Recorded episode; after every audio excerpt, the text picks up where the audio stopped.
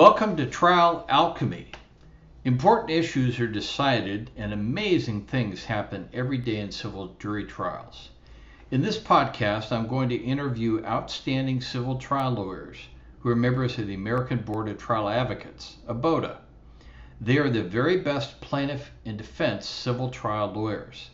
To be admitted to ABOTA, they had to have tried 20 or more civil jury trials to conclusion had to be excellent trial lawyers and also had to be honest, civil, and professional in their interactions with their opponents and the court. We'll talk about what works and what doesn't work when you try a case to a jury. Hi, I'm your host, Monty McIntyre. I've been a California civil trial lawyer since December of 1980 and a member of ABOTA since 1995. These days, I help settle cases as a mediator and decide cases or issues as an arbitrator and a referee. I also mentor lawyers to help them become excellent civil trial lawyers and mentor law firm associates to quickly become productive members of their firms. This podcast is brought to you by California Case Summaries, an online civil case summary publication that enables California civil lawyers to always know the new case law in their practice areas and apply this knowledge to gain a competitive advantage over their opponents to get better results and win more cases. Thanks for joining me today. Hi, everybody. Welcome to Trial Alchemy. And this is Monty McIntyre, your host, and I'm delighted today to have with me as my guest Cynthia Chihak. She goes by Cindy. So I'll be calling her that today. And Cindy, thanks so much for being a guest today. Now, let me tell you, everybody, about Cindy. She's an amazing trial lawyer. I think of her as talented, tough, and tenacious. She is a trial lawyer who fights for her clients. She's very creative very strategic. And over the course of her career, she continues to get amazing results for her clients. And so she's a great trial lawyer to have in your side if you need somebody to fight for you. Now, Cindy started practicing in 1977. She's been an active trial lawyer ever since then. She's been very involved with different bars. Uh, she's a fellow of the International Society of Barristers an advocate of the International Academy of Trial Lawyers. She's been a member of the American Board of Trial Advocates for many years, and she was the president of our San Diego chapter in 2008. She's also been active in things like the San Diego Trial Lawyers, now known as the Consumer Attorneys of San Diego, and she was the president of the SDTLA in 1992 and 1993. And Cindy has been winning trial awards throughout her career. I mean, she has been inducted into the Consumer Attorneys of San Diego Trial Lawyer Hall of Fame. Uh, that was in 2019. She's been a trial lawyer of the year with uh, CASD. She's won seven outstanding trial lawyer awards over the years in the 90s, 2000s, and 2010s and she was the winner of the Daniel T. Broderick III Award in 2007. Now, for San Diego lawyers, I think most of us consider that the highest honor you can receive as a trial lawyer in San Diego because it commemorates somebody who was a great plaintiff's trial lawyer, but also somebody who was smart as could be, tenacious, great trial lawyer, but also very civil, professional, and courteous and his word was his bond, and Cindy's exactly the same way. So she epitomizes that. So, without any further ado, Cindy, thanks so much for being a guest today. I really appreciate it.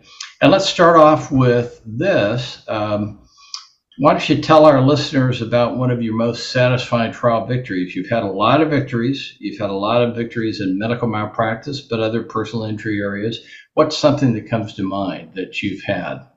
Well, it's interesting, Monty. I mean, you I listen to you talk and I feel like I'm in that movie where it's exhausting listening to you um, about what's gone on. But I've had a couple of cases, probably about four or five, that have resulted in being published and therefore have made law in California. We had a medical malpractice case, Uriell versus the Regents. And if you look at your jury instructions on probable cause in a medical negligence case, it will cite our case as the law on what a plaintiff has to or has not have to prove. Okay. Um, that really wasn't that long ago. That was probably four or five years ago. In addition to that, what is important are the things that last. In a Kaiser case that I handled quite a while ago, we actually had them change their critical value.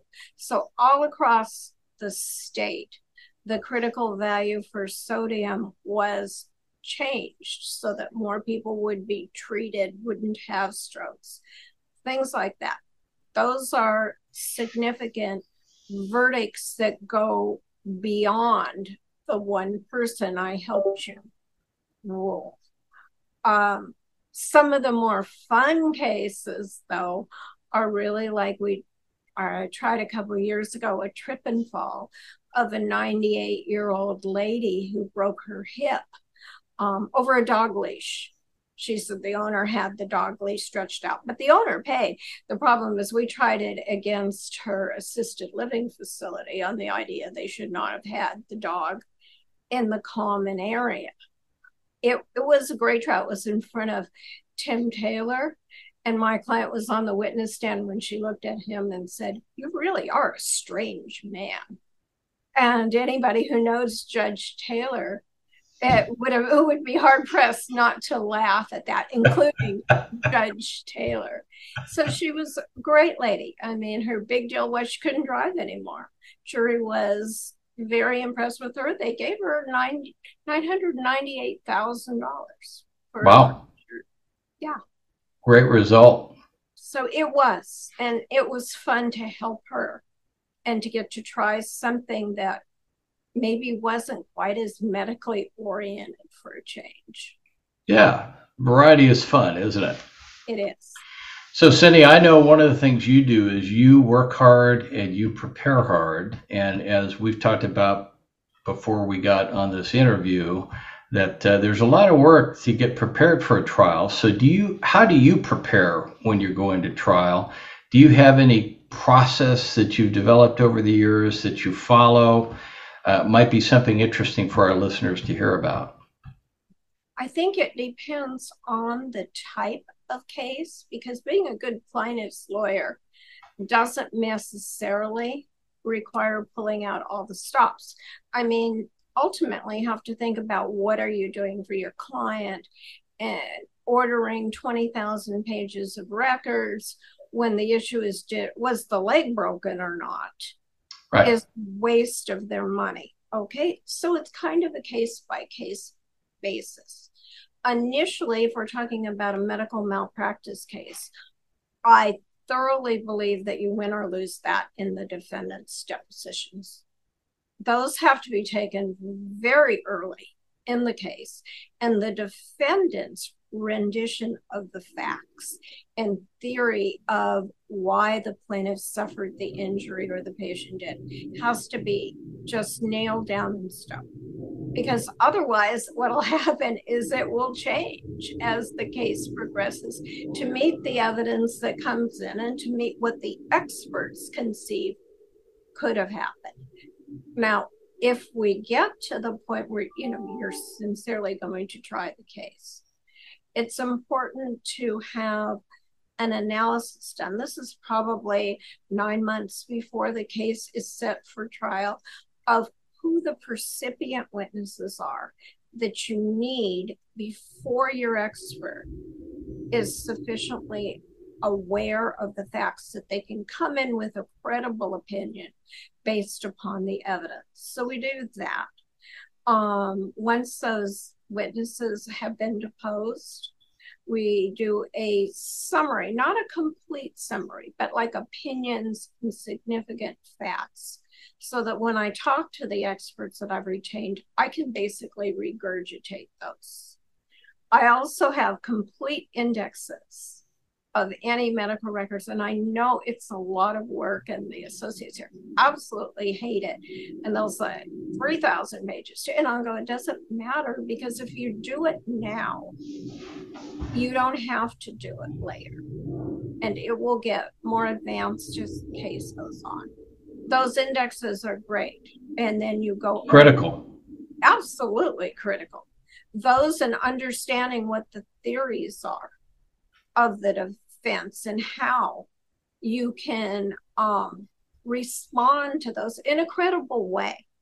Okay, so now you've got your depositions taken, then you're going to summarize your depositions, which is really boring.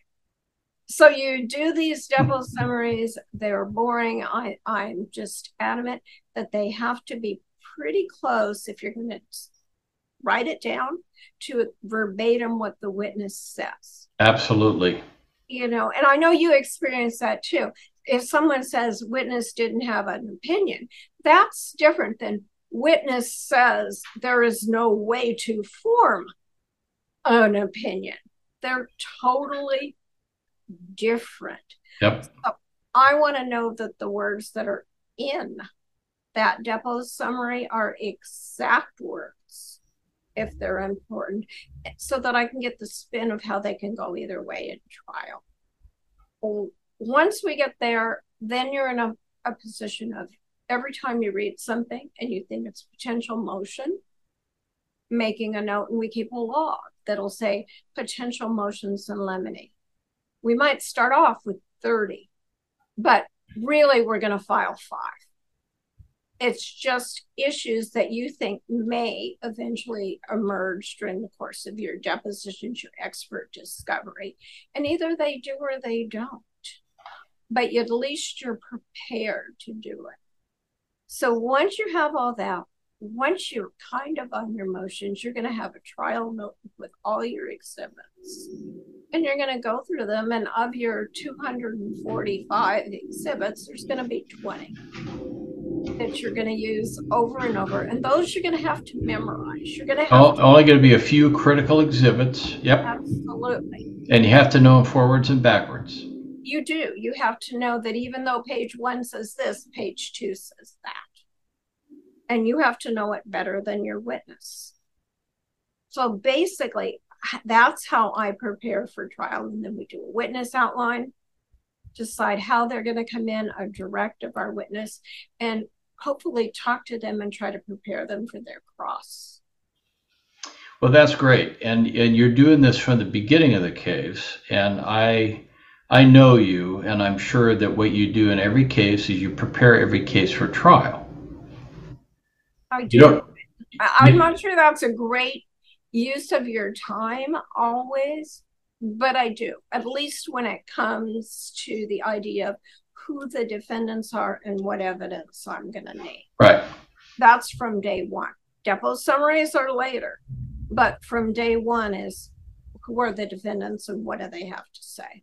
Yeah, and I think what you said earlier about taking those doctors in medical cases or critical percipient witness depos early, that's so important because you want to get that testimony nailed down. You want to get them in concrete so they can't change their story later. You've made them commit, and that's really important on the plaintiff side, especially. You agree? Oh, I absolutely agree.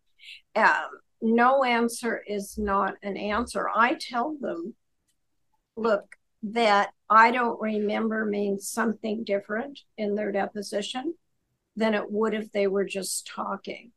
To me, I don't remember means you have no memory. So if I asked you, did you have bacon and eggs two weeks ago? And you said, I don't remember, I could look at you and say, you had three eggs and four slices of bacon. And you couldn't tell me I was wrong. So don't tell me I don't remember if you've got any reason to dispute what right. I tell the facts are. Well, let me let me ask you a little related question that comes to mind. When you're taking these depositions, do you tend to take depositions of witnesses you think may be important on uh, and videotape them so you can make vi- depo clips, video clips, uh, and when you're if you're doing a videotape deposition do you try to make it so that you always get a clear question and answer without them going off into other areas so you've got a nice clip you can make later well the first part is i any major witness, and, and that pretty much is everyone. It's not an economist, it's not a life care planner unless I have some particular reason. But any major witness, I will videotape because witnesses are never as prepared for their deposition as they are for the trial. So I I do videotape it and I tape it with the idea that I'm going to be able to have clips. And I do ask the same question over till I believe I've gotten an answer. But you know as well as I do, there are witnesses you are never going to get an answer. and, True. It is. I mean, you can say, is it raining outside? And they'll question you on where do you mean is it raining? It might be raining in Texas right now, but as far as I look outside, I, you know, and it's like, look, don't make it so hard. Is it raining? Period. Yeah. Well, and I think one of the important things, video clips of depos can be so powerful in front of the jury but what you're doing is important. I've done that in my depos too. You got to make sure you get a clear question and answer because you don't want a question where they go off subject and you don't want to have to show that to the jury. You want your question answered and you want a clear question and answer, right? Right. And you'll have three hours of videotape and maybe two minutes yep. that you want to show to the jury. And yep. the other thing I would point out is once you get your answer you want, leave it alone. Yep. Move on. Move on. Yeah, but you got to be tenacious to get that clip, and then then you can move on. Well, that's great. Uh, let me ask you about this. You've tried a lot of med mal cases, but you've tried other things. What are some of the best and most successful themes that you've used in your trials? That you have found to be very powerful? I think you have to have a theme that's keeping the facts, but almost sounds like a, I don't know, a clip from a commercial. Mm-hmm. All right. Like, where's the meat? Where's something? We had a case where a 30 year old man was having dinner at, I guess, it's some steak restaurant next to the sports arena. And he was walking over to the sports arena.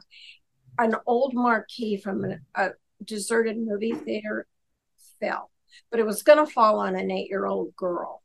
And he covered, he didn't know her. He covered her body with his, and he ended up a paraplegic. Oh, my goodness so the the theme of it was on you know this date june 1st 2013 dan dahl became two things. He became a paraplegic and he became a hero. Hmm. and that said the whole case. That yeah that's great. Great example. And you're right case specific. Mm-hmm.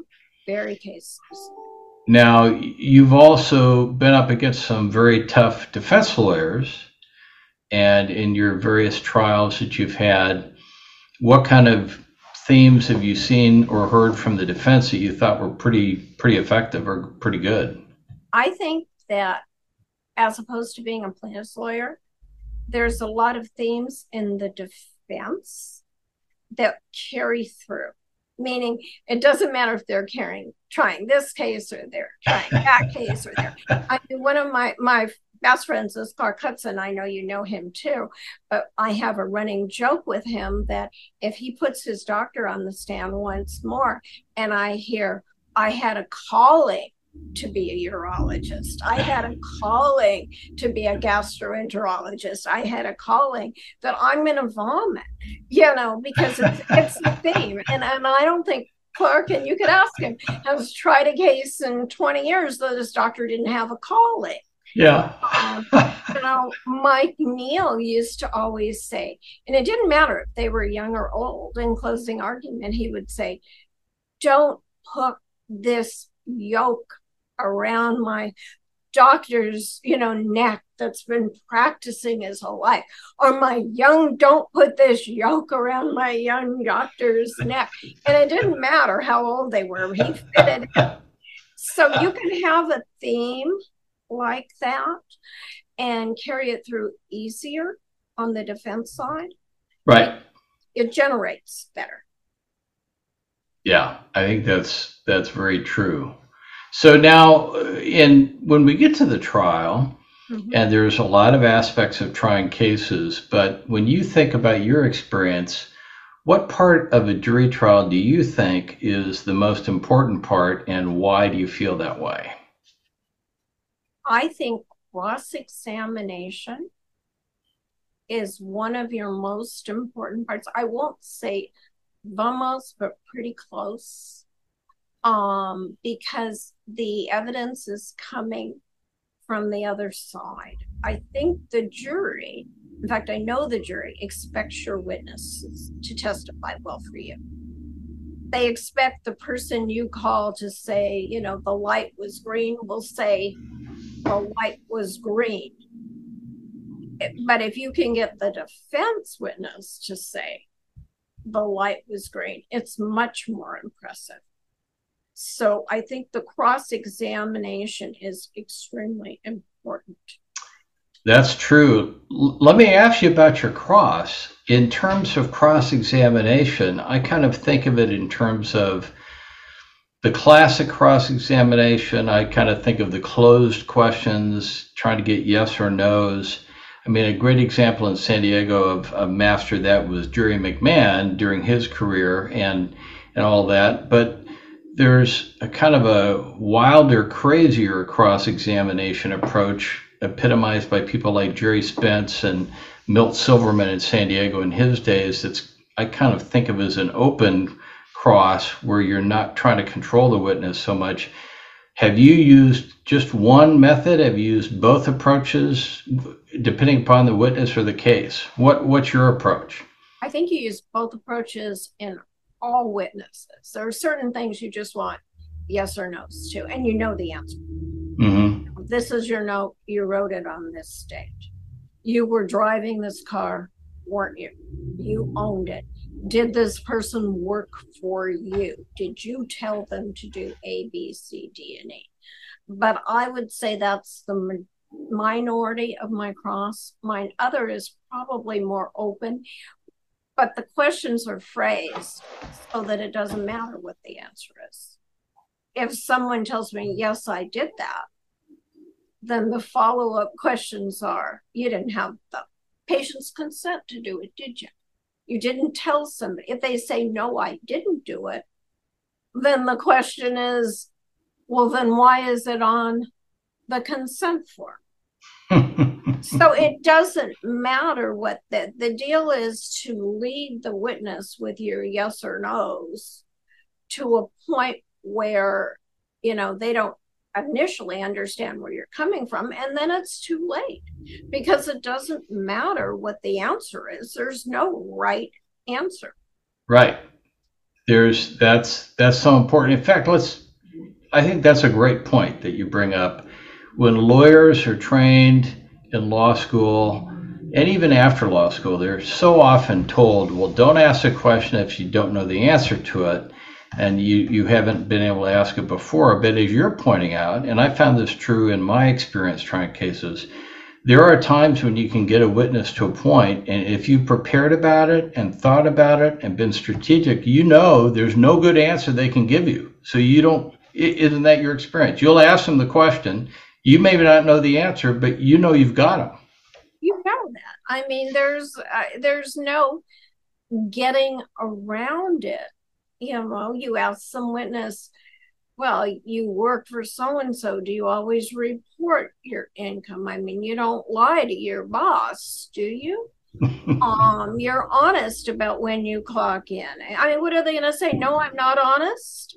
I mean, yeah, I am, I am, I am. And then you say, well, let me show you this document. How do you explain that you wrote down you worked, you know, 28 hours that day?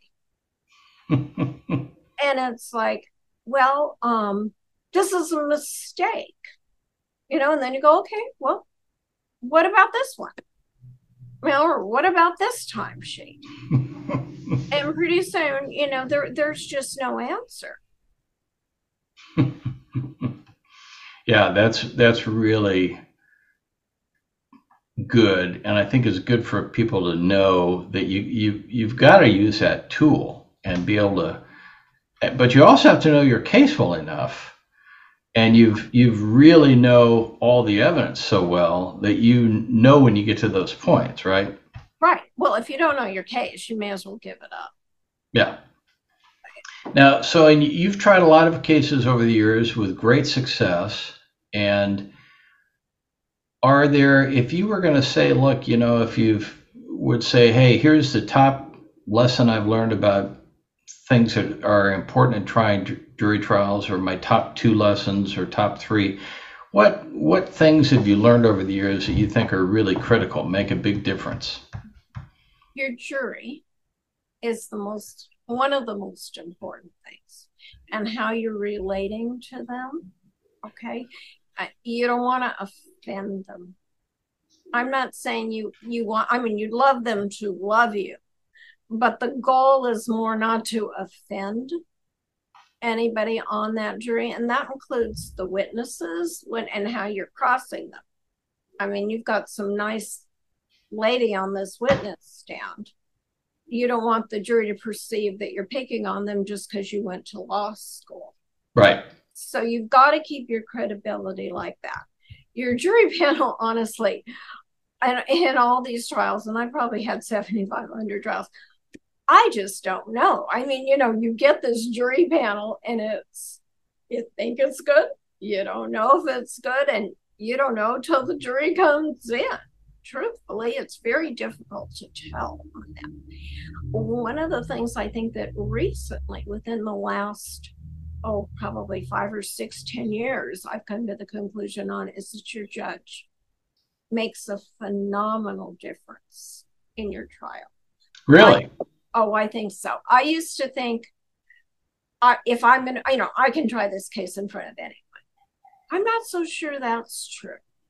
I think that if you have a judge where the courtroom has a nice demeanor, it's friendly, and you have a judge who's really just ruling, you know, like straight on the facts versus tired of being there or, you know, takes positions that are very hard for you to get around. Um, it makes a huge impact in your case. Yeah. If, if the judge doesn't like your case, the jury feels that. Mm. So, you know, I think it's way more important. To- well, yeah, the ju- the ju- jury is so important, as is the judge. So, in terms of trying to pick a jury, I mean, some trial lawyers are looking for certain occupations or certain other things are you doing anything like that and trying to pick your jury on your cases? Are you trying to get a feel person to person? What are you trying to do in picking who you think would be the best jury for your client? Well, we all have certain rules we try to follow. Uh, I don't like engineers on my jury. I honestly don't. They want to, you know, they'll analyze things and, and sometimes they're just wrong the way they're figuring it. They're they're figuring, well, you know, if this question was a 51 49, now the next question has to be whatever, as opposed to going back to zero. Yeah. Again, or they'll they'll take the data and they'll reanalyze it. Um, in my medical malpractice cases, I'm not putting a doctor on the jury. I, am not because it's but for the grace of God, there goes I. You know, and you know that. It's just if you don't believe that, you know, as a stereotype, then you know, you better have a perfect doctor on that jury. Because it isn't going to happen. They are just going to say, well, medicine is not an exact science. And there's going to be a benefit of the doubt there. I think I kind of do it, other than the, maybe those two rules, I do do it on a person to person okay basis. Well, and I think it's important um, to not offend the jury if you're talking about when you're cross examining witnesses. Like if you have a real likable defendant you're not going to probably go after them in similar ways that you might with somebody who's not so likable. Would that be true? Oh, absolutely. I tried a case once with, um, a, it was a man whose house burned down. And my expert was a fireman. He was this great looking driver of a fire truck and he was talking about combustion and this and this and it's probably he's probably 35 and met all these young women on the jury and the defense attorney looked at him and she said well you're nothing but a glorified truck driver oh my goodness and i thought really you know and one of the women even stood up in the in trial and said you just don't get it yeah and to the defense attorney and i'm like why would you ever say that? You have, and you literally had a truck driver on our jury. So it was yeah. a perfect example of what not to do. Yeah. Well, let me ask you about this. Another thing about not offending the jury, uh, and this came up in a recent interview of um, one of the other people I interviewed when I talked to Alan Brubaker. Alan uh, gave an example of a case where he was defending a case, and the plaintiff's attorney, in a mini opening statement, talked about the number that uh, he was going to ask the jury for, and there were apparently reactions from several of the jurors like they were reacting negatively, and then later the uh, in the opening statement, the, the plaintiff's lawyer actually gave a lower number. And so when you're when you've got serious injury cases, which is what you've got, and you're thinking about, okay, I think this number is a fair number, you want to ask the jury, and it's large, how do you try to factor in this issue of will the number be something that the jury might react negatively to? Well, your number's got to reflect your disability. So if you've got somebody who has a limp and nothing else, and you're going to ask that jury for $10 million or a hundred, you know, 15 million. You better have some basis for that, whether it's in your opening or not. Like, you know, Mr. McIntyre right. was prevented from going, you know, to work, his profession that he did, that he made X per year on. And so we are not going to ask you we're not inflating what's wrong. What we're asking you for is what he lost. And you can do it like that. In med mals in the past, when I've had huge economic losses, right? Especially if I don't have a real likable plaintiff. Okay, I have somebody who's, you know, maybe not got the best reputation, somebody who was on welfare, something like that. What I'll do, but I have a huge life care plan. Okay I'll waive general damages and I'll tell the jury that. I'll say, Mr. Mr. Mr. Smith, you know, is in a or he's in a coma. He's in a wheelchair. He's never going to walk. He's never going to talk. He's never going to eat. And I could ask you for $20 million for what his life is not going to be. But I'm not. He's told me, forget it. Waive all those. All he wants at the close of this trial is enough money that he can pay his doctors. That's all he wants. Someone to pay his doctors, someone to clean his house, and someone to change his diapers. That's all he's asking. And that's what and I'll tell him that's a huge amount of money. Yeah, that's a that's a great approach. And uh, I'm sure that worked pretty darn well in that case, right? It worked. Uh, some cases better than others. Yeah. well, in terms of uh, in terms of uh, one of the things you mentioned is earlier is motions in limine, and you know you might file only a few, and uh, in my experience, it seems like you get a lot of motions from the other side on the defense side, and seems like a lot of them they're trying to ask the judge before the trial even starts to pre-decide all kinds of stuff. I mean, what are the most effective motions in limine, whether it's for the plan for defense that you've seen? I think you need a, a, a motion that is specific to You really do. Because what, what I what annoys me with motions in limine, it's all the rulings like, well, I'll defer. I'll defer. I'll right. defer. Well, I don't need a motion in limine if you're going to defer. The whole purpose on the motion is I didn't want to object, and I don't terribly want a sidebar, but I want even less to be arguing in front of my jury why right. why what Mr. McIntyre wants to get in is inadmissible because then I'm just getting it in. You know, so there's my motions are very specific. They're like, Dr. So and so said he agrees this was the cause. Therefore, pursuant to Kennemur, he cannot now say something else. I'm not going to do, I mean, I, I hate the generic Kennemur motion because one, I think it's a misreading of the case. The law, that is not what that case said. That is, it, it's become so convoluted at this point that unless you specifically, you can't ask what color was the person's sweater. You have to have said, is the sweater pink? Or your witness can't give the opinion the sweater wasn't pink. And that's not what that case meant. That's not what the law is. It's like the Sanchez stuff that's coming out now is ludicrous. So I will make specific motions. This is what X testified to this doctor or this expert, this radiologist, this engineer. You know, they gave opinions on the reconstruction of the accident. They cannot now come in and talk to me about road design. And it doesn't matter whether road design is an issue or not. Their opinion was limited to accident reconstruction.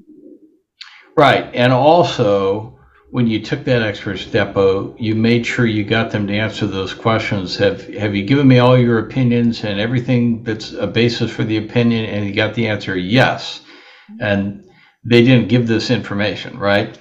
They didn't. They didn't. I just saw a, and it wasn't mine. It was um, a different plaintiff's lawyers, but a motion in limine on an IME report that said, and it quotes the code sections and says, look, an IME report is supposed to contain all the doctor's opinions and conclusions that they formed during the course of their evaluation. And then it brings in all the Kennemur and all the rulings and says, this independent medical examiner now should be limited to their trial testimony to what they said in their report. And it's an interesting motion because there's a lot of reasons that ought to be true, unless the witness in deposition says, I've changed my mind. Mm-hmm. And this is why. So. Well, now, what about if you have, um, if there's an issue that you've spotted, might be an evidence issue or some other issue, and you don't know whether your opponent's going to spot it. Mm-hmm. You don't want to raise that in a motion limine. How do you handle those? Um, I have pocket briefs. Like I'll say, I want P's and A's so that if someone is going there on cross or on direct, and I think they're going there, I can say to the court, you know, I want a sidebar and I want a sidebar now. I you need to anticipate how to defend the case, but you don't need to tell the other side how you think they should defend the case. And that's exactly what you're saying. I will read that constantly in my briefs that the people give me, my associates, you know, well, the defense is going to argue A, B, C. And I'm like, how do you know? that the defense is going to argue that. It's nice you have a rebuttal. Right. Don't it? It's not a law school question where the approach is on the other hand. You know, they will say, but my conclusion is. So we'll, I'll say, brief it for me. I want to get in the fact that my client told four people on Facebook that so and so ran the red light. Okay. Give me two pages or give me the code sections to prove I can get it in. Yeah. You know, or that it's negligence per se because it's a statute that's violated. And in in my experience, Cindy, and I, it sounds like it's yours too, that if you've got maybe a one or two page brief, you've anticipated it, you've got it ready, and the issue comes up in trial, and you say to the judge, "Here's my brief. Take a look at it." That seems to have more impact than if you said the same thing verbally because you've thought about it ahead and you've prepared ahead. Have you had that experience? I think so. Um, I think it's a little judge specific, meaning if they're going to willing yeah. to read it. Yeah. Thing is, if you hand it to them, it's in your file anyway. Right. So it's preserved for an appeal.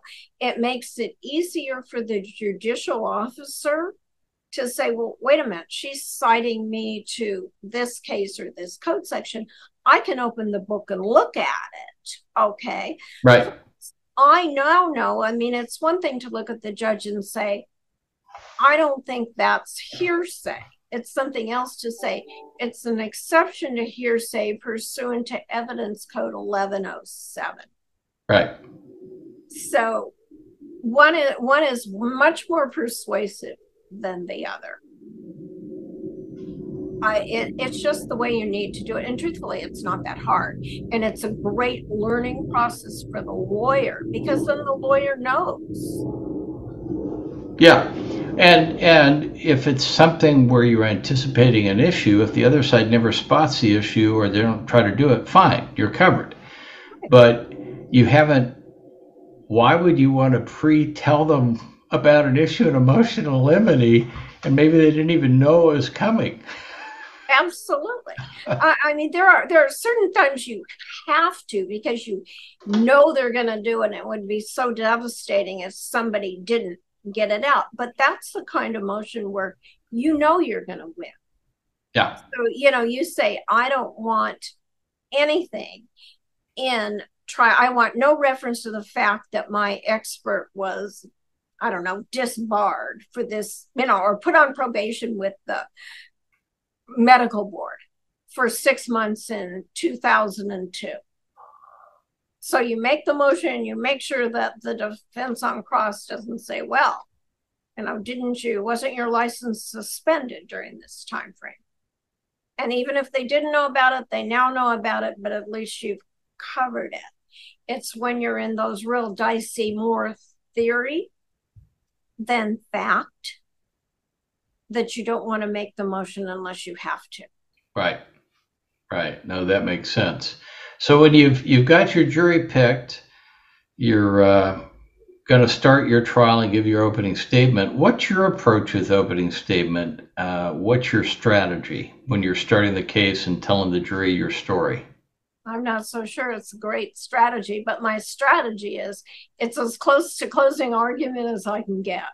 It's going to be just as dramatic as I can push the envelope for, you know. If I get objections, I'll back off. If the judge says something, I certainly will back off. But there's nothing more boring than to listen to somebody for 30 minutes say, the evidence will show. Right. The evidence will show. The evidence will show. Yeah, that is very dull very dull. Now, in your opening statement, do you use things like, if the judge has approved, do you use things like any demonstrative evidence? Do you show them, um, you know, maybe a video clip of some testimony that may be important, or do you show them photographs that may be uh, important, or anything like that, or portions of a document, anything like that? All of the above juries now expect some sort of technology. Yeah. They don't, you know, they don't want to just listen to you anymore. I think that's sad because I think there's too much of it. Right. But, I mean, we'll show before and after pictures if we have like hospital care treatment, we'll show those. If I've got a couple of video clips, and that becomes something that you usually have to argue about. Right. It's a defendant's clip or a plaintiff's clip of testimony, but not not 20 minutes, you know, two minutes. right, know? short. Yeah, did you know you were doing this? Yes, I did, and I'd do it again. You know, or what did you do? Nothing. That's what you want. And then you want to spin off of that. Okay. And in terms of, um, you know, you're going to be calling different percipient witnesses and expert witnesses in a trial. You may talk about some of those things in an opening statement. Do you ever show photographs of some of these experts are going to come testify or anything like that? You know, I don't. I know some people do, and they'll show the photograph with the little bio, you know, dean of or yeah. I don't do that. I don't think you have enough time. To yeah, the time is you don't have that much time. Right. When when you give an opening statement, how long, how short or long do you try to make it? Depends on the length of the trial. If you've got a four day trial, you're going to give a 15 minute opening. Yeah. Got a four week trial, you might give an hour opening. So it's it's going to vary. But if all you can say about your expert is here, look at his CV, you know, and, and have somebody have to pull that up. I think lawyers become so enthralled with their PowerPoint presentations that they're more concerned clicking the button yeah.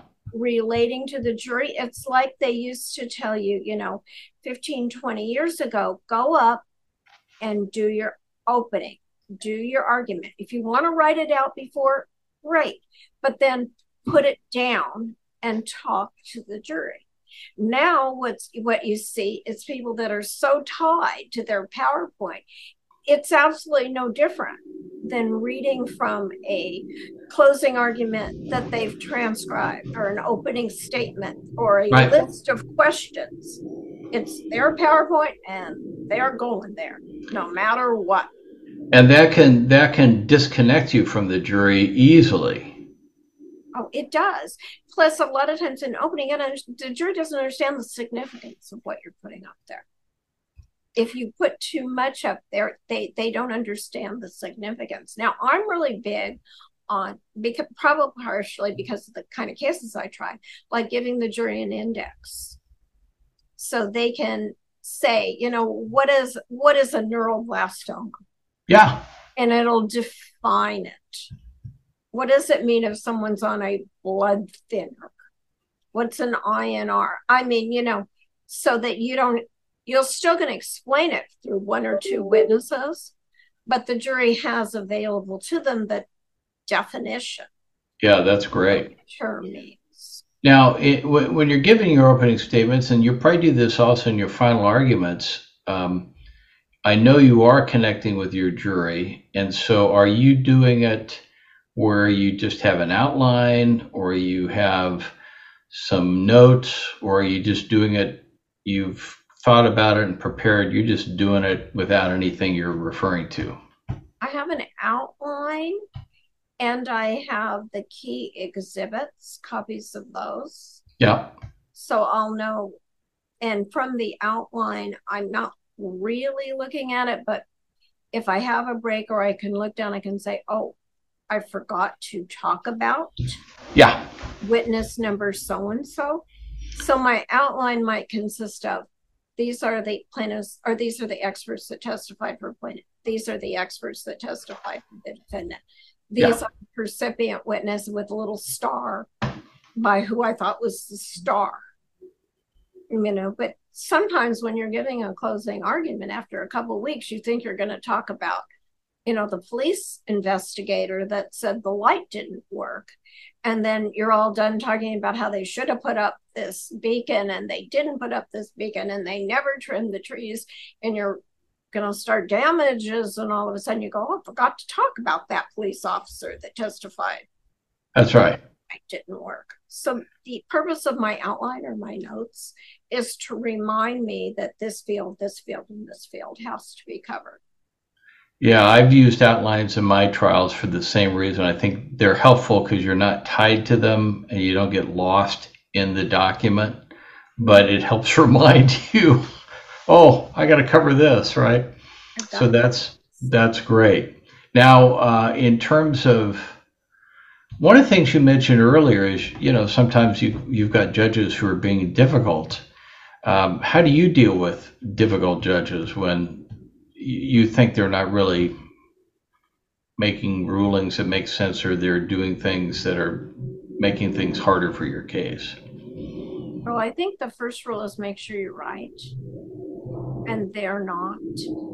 Now, all that said, I deal with them differently now than I used to when I was first starting to try cases. I figured if they ruled like that, they were correct.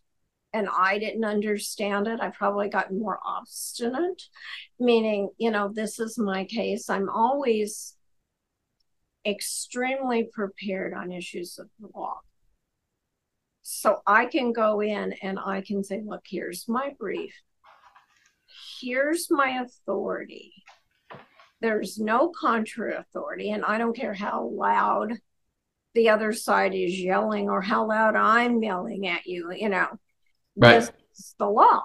Now, if they're not going to rule for you for whatever reason, you know, and, and I'm making the assumption here we're not in a situation where it's a close call you know you're in a situation where you're saying eh, you just can't do that mm. you know um then i think you you really either i think you have to stand up for your client and if nothing else i'll i'll look up the judge and i've done a few times where i'll say i want this in the file and I go miss you know miss Chihak i've ruled and i go i understand you have and now i'm making my record your honor because your ruling's incorrect and yeah. You so, want to make sure you get that record. You do. And you also want to tell the judge with, I think, no uncertainty. You have to be right and it has to be the right. I'm not going to tell him that if he overruled my relevancy objection.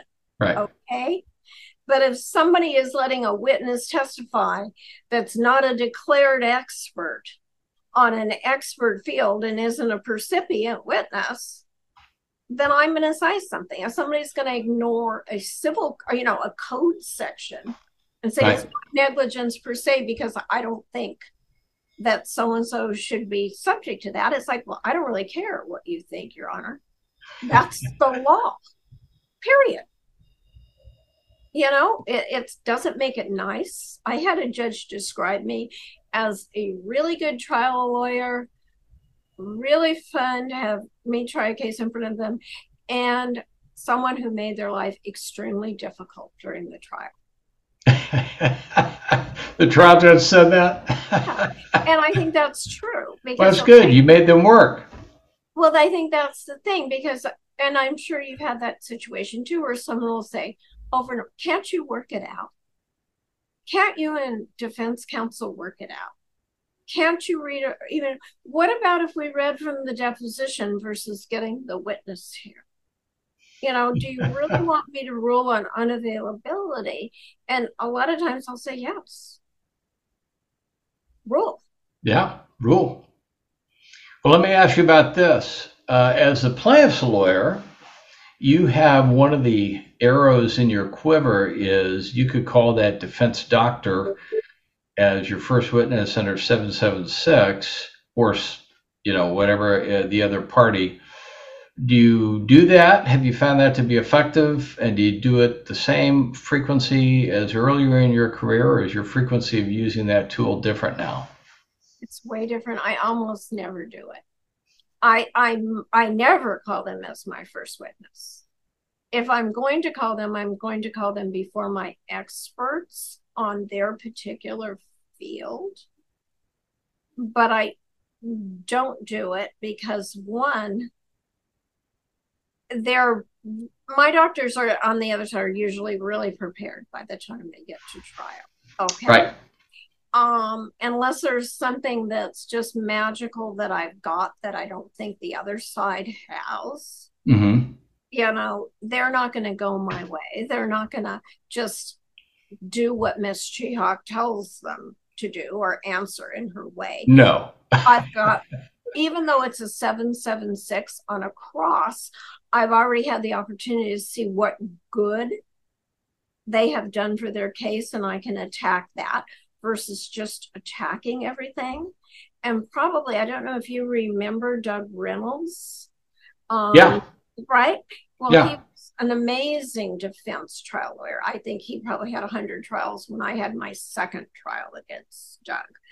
And, you know, he said one time to me, and we're just talking, he said, I could never understand why the plaintiff lawyer wants to make my witness their very first witness. You know, it gives me an opportunity I wouldn't have otherwise to let the jury meet this nice person, to, you know, have them talk about their qualifications and why they were, you know, so loving and caring and blah, blah, blah. And then I get to recall them. Right. I mean, that's certainly the big downside if somebody does call a 776 because you just started your case as a plaintiff and they're telling their story. Last thing you want. Exactly. And you want to make sure. I mean, as long as the defense is going to recall them in the case in chief, that gives you another shot at it. But if they don't, you've got an issue. Yeah. Okay, so now we're, we're trying the case. You've we've talked about cross uh, things like that, which is very important. Um, now, in medical malpractice cases, until these fairly recent amendments have now changed, or over the next 10 years is going to change what you might get for non economic damages, and it'll go up. It's always been terribly limited. Uh, but you've also had other cases without the MICRA cap. So when you've had cases where you've you think there's significant non-economic damages, uh, and of course, in a medical case, as you've done in your experience, you've also proven battery where there is no MICRA cap. So when you're talking about big non-economic damages, what kind of analogies or things have you used to try to educate the jury and help them understand how they might value that number? Well, you can talk about somebody like you can talk about like my trip and fall that I was talking about. All right. I was like, look, you know, Mrs. So and so, she has three more years, three more years, and they were going to be her last three years and and her best three years on a declining basis. Mm. If you take that away from her, you've taken everything. If you take three years ago away from a 16 year old, they've got another 70 it's still three years, but it's the difference between destroying one of three dresses and destroying one of a hundred. You know, so you can use an analogy like that to right. explain that, you know, this is more significant. Why is this more significant in your person's life than it might be in my life? Why is it more important like it we could use you you know you you do your podcast you have your music you do your trial work so maybe your voice and your ability to you know speak is way more important to you carries a higher dollar value than somebody who sits at a desk and drafts engineering drawings. You know it's a different skill. If you're an artist and suddenly you can't um, draw because just you've got a slight palsy in your hand or something it's much more significant than if it happened to me. I had a doctor i represented who was a retinal surgeon and just tiny stroke tiny. But what it gave her was just micro spasms very unpredictably. You know, maybe mm-hmm. one a day, maybe two, where her hands would just jump just like that. That's it. That was the residual. But it stopped her entire career. Wow. Yeah. Because you can't do micro optical surgery on someone's retina if your hand might jump. Right. You know, so that was so significant to her. And truthfully, I probably wouldn't even notice it.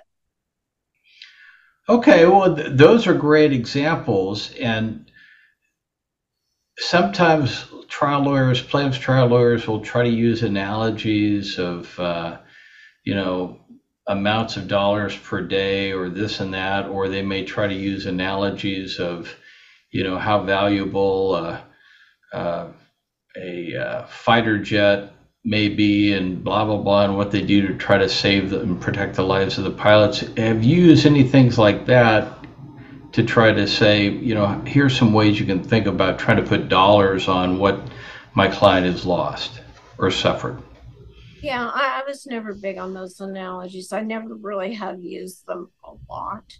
I would more use the things where you take the general damage jury instruction and you take each item of it out separately.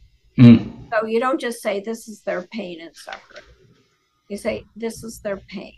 They went through it from this year to this year. It started off at a 10 after three years, we're now down to a five. But for the rest of their lives, they're going to have three, and that's 20 more years. Right. This is their anxiety. They've been to a psychiatrist, you know, they still are in treatment. They have to take anti anxiety meds. This is going to go on. And so you break them down one by one. And then if you have an economic loss, like a life care plan, a loss of earnings, and you can right. The economic loss here is $10 million. It's insignificant compared to each of these items. So it's got to be worth a minimum of the same. I mean, one is just bills, the other is your life. Right. Okay, that's great in terms of um, your final argument, Cindy, when you're making your final argument and your final final or your rebuttal argument, what are your strategies at those points in addressing the jury? And um, sounds like your opening statement, you're using as much emotion and argument as you can anyway. So so you may have given them a preview in the opening statement. So what's your strategy on the final arguments? I think on the final argument, you know, you go first, you go through your case, you talk right. about, you do your typical thank you so much for your time. Um, I would 90% of the lawyers I know that I would consider good trial lawyers have some sort of a prepared two sentence things that say, This is my take on the evidence. If your notes or you remember something differently, I'm not trying to mislead you. Go with your notes, go with your recollection. This is how I saw the evidence. This is what I believe it showed. So you don't want somebody thinking she's lying to me. Right. I know that doctor didn't say that. Right. She's intentionally lying to me.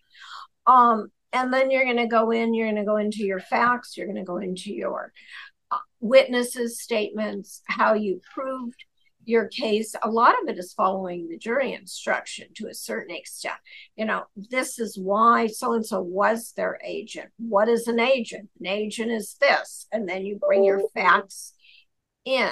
Okay. Um, the last thing you approach is the damages. Right. And then you sit down. Now the rebuttal is is totally different though. It's absolutely totally different. Usually I have a rebuttal written before I start the trial. Yep. And it's just a short one or two paragraphs like, well, now we've been here for four weeks to hear nothing on a case that should have resolved years ago. You know, you have your rebuttal that part of it written before. And then you're going to listen to four or five things that the defense did or did not do, maybe not even that many. And then you need a snappy comeback for those. Right. You know, and, and I mean, and truthfully, I do mean kind of a snappy comeback. Like I've had defense lawyers not talk about damages at all. Like this is so clear. We, and I'll say, did you notice? He didn't even talk to you about damages. And he didn't because he knows I'm low. He knows that this lawsuit and the injuries it caused vastly exceed the amount of money we're asking for. Now, obviously, in reality, that's not the case at all. But there's nothing I said that wasn't true. They didn't talk about it. So you can make the assumption that they didn't think the amount, you know, was ridiculous. And honestly. I don't ask, I'm very conservative on the amount I ask for. Are you? Yeah, I am. I, I, I'm higher than the defense 98% of the time. Right. I also, um, I don't come in on a t- with $10 million on a case that I know if the jury gave me every penny I could conceivably prove is going to be three. Yeah. Because I don't know how you can add a mediation, you know, in settlement negotiations. I see no value to starting at 10 and ending up at one. It, it, just, it's like, what's the basis for your argument? You've got to have a basis for it. Right. So when you're when you're giving them your number, some some trial lawyers are giving the jury in their damages number on the plaintiff side a number that they think is a little higher in case the jury gives a lower number, and and you don't take that approach. Well, you're giving them your best case scenario. Yeah. And I think that juries are not dumb juries understand that generally the number you're asking for is, you know, pretty much everything the case is conceivably worth. They do. I actually did one time, though, have a jury ask if they could give more. But that's really, really rare. You know, so I don't. I, I mean, you know, I stick with what my number. We just had a, you know, where my economic loss is seven six and there's a seven one. That's not that far apart. So I'm not going in there saying, get me a different life care plan that shows up 12 7. Right. Right. Well, you know, this has been a wonderful conversation, and we're getting close to the end of our time. It's amazing how fast the time goes by. And one of the things I wanted to ask you at the end, because you know, my hope is you're going to have less experienced people get to learn from you and these other wonderful trial masters who are ABOTA members. So, uh, you know, what's the best piece of advice that you got as a young trial lawyer that you would give to somebody, or what advice would you give of your own that you didn't get when you were young to somebody who's starting to try cases and want they want to become a good trial lawyer?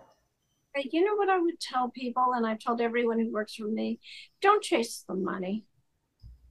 Do what's right for your client. Try your case. You know, whether it's a good settlement or not is determined by the case, not by the number or how bad you need the money. The question is, is it fair? And if it's not, go try your case. That's good advice. And if you can get a fair settlement, that's okay. If your client says yes, but if you can't get a fair settlement, I agree. Go try that case. Sure. You could get a hundred thousand dollars on a case and it might be amazing. You could get twenty thousand on a case and it might be amazing. Right. Or you could get five and a half million on a case and you sold the client down the road. Yep. Yep. So it's not the number as much as it is the facts coupled with the number that tell you whether you're really a trial lawyer or you're just chasing the money. Right. And and you should always do what's best for your client. That's right. I mean, I think our job our job as lawyers is to serve our client, not us and to recognize how much influence you have on that client. Right. If you know, if you tell a client this is a wonderful offer and you're not going to have to risk it and we can get rid of this case now and you won't spend all this money on costs, the odds are they're going to take it. If you tell the client this is an awful offer, you know, your case is just worth more than this, they're just betting that you'll see the figures and want your funds now.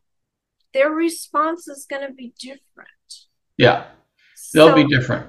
Yeah. But you've also you've also before you got to this point, you've also had a very frank discussion with your client that trials have risks. You can put on the best case possible and you could still lose or get a result that you think is unfairly low, right? Oh, I always tell them that. I say if I tell you you've got a 90% chance of winning, I'm telling you you've got one of the best cases I ever had in my career. yep. You know, because they don't come with a letter that said I did it. No, they don't. And They they're going to fight you every step of the way. They don't. So you can lose. You can get a lot less than what you should get. You can spend as much as you're gained in the trial. Right. So no, you you tell them about the risk of loss, but you also have an obligation to tell them Yeah. objectively Right. what you believe the value. Okay, that's what they're paying for. money. They're not Exactly. paying you to take a neutral position on a settlement offer. Well, Cindy, you've been you've been serving your clients all we don't throughout. need we do not need the years. You've been serving your clients throughout your career, and you continue to do it. And um, I think our listeners are going to find this information so helpful. So thank you for being a guest, and thanks for sharing your experience and letting people learn from you. It's been really wonderful to have this conversation. Thank you. Thank you for having me.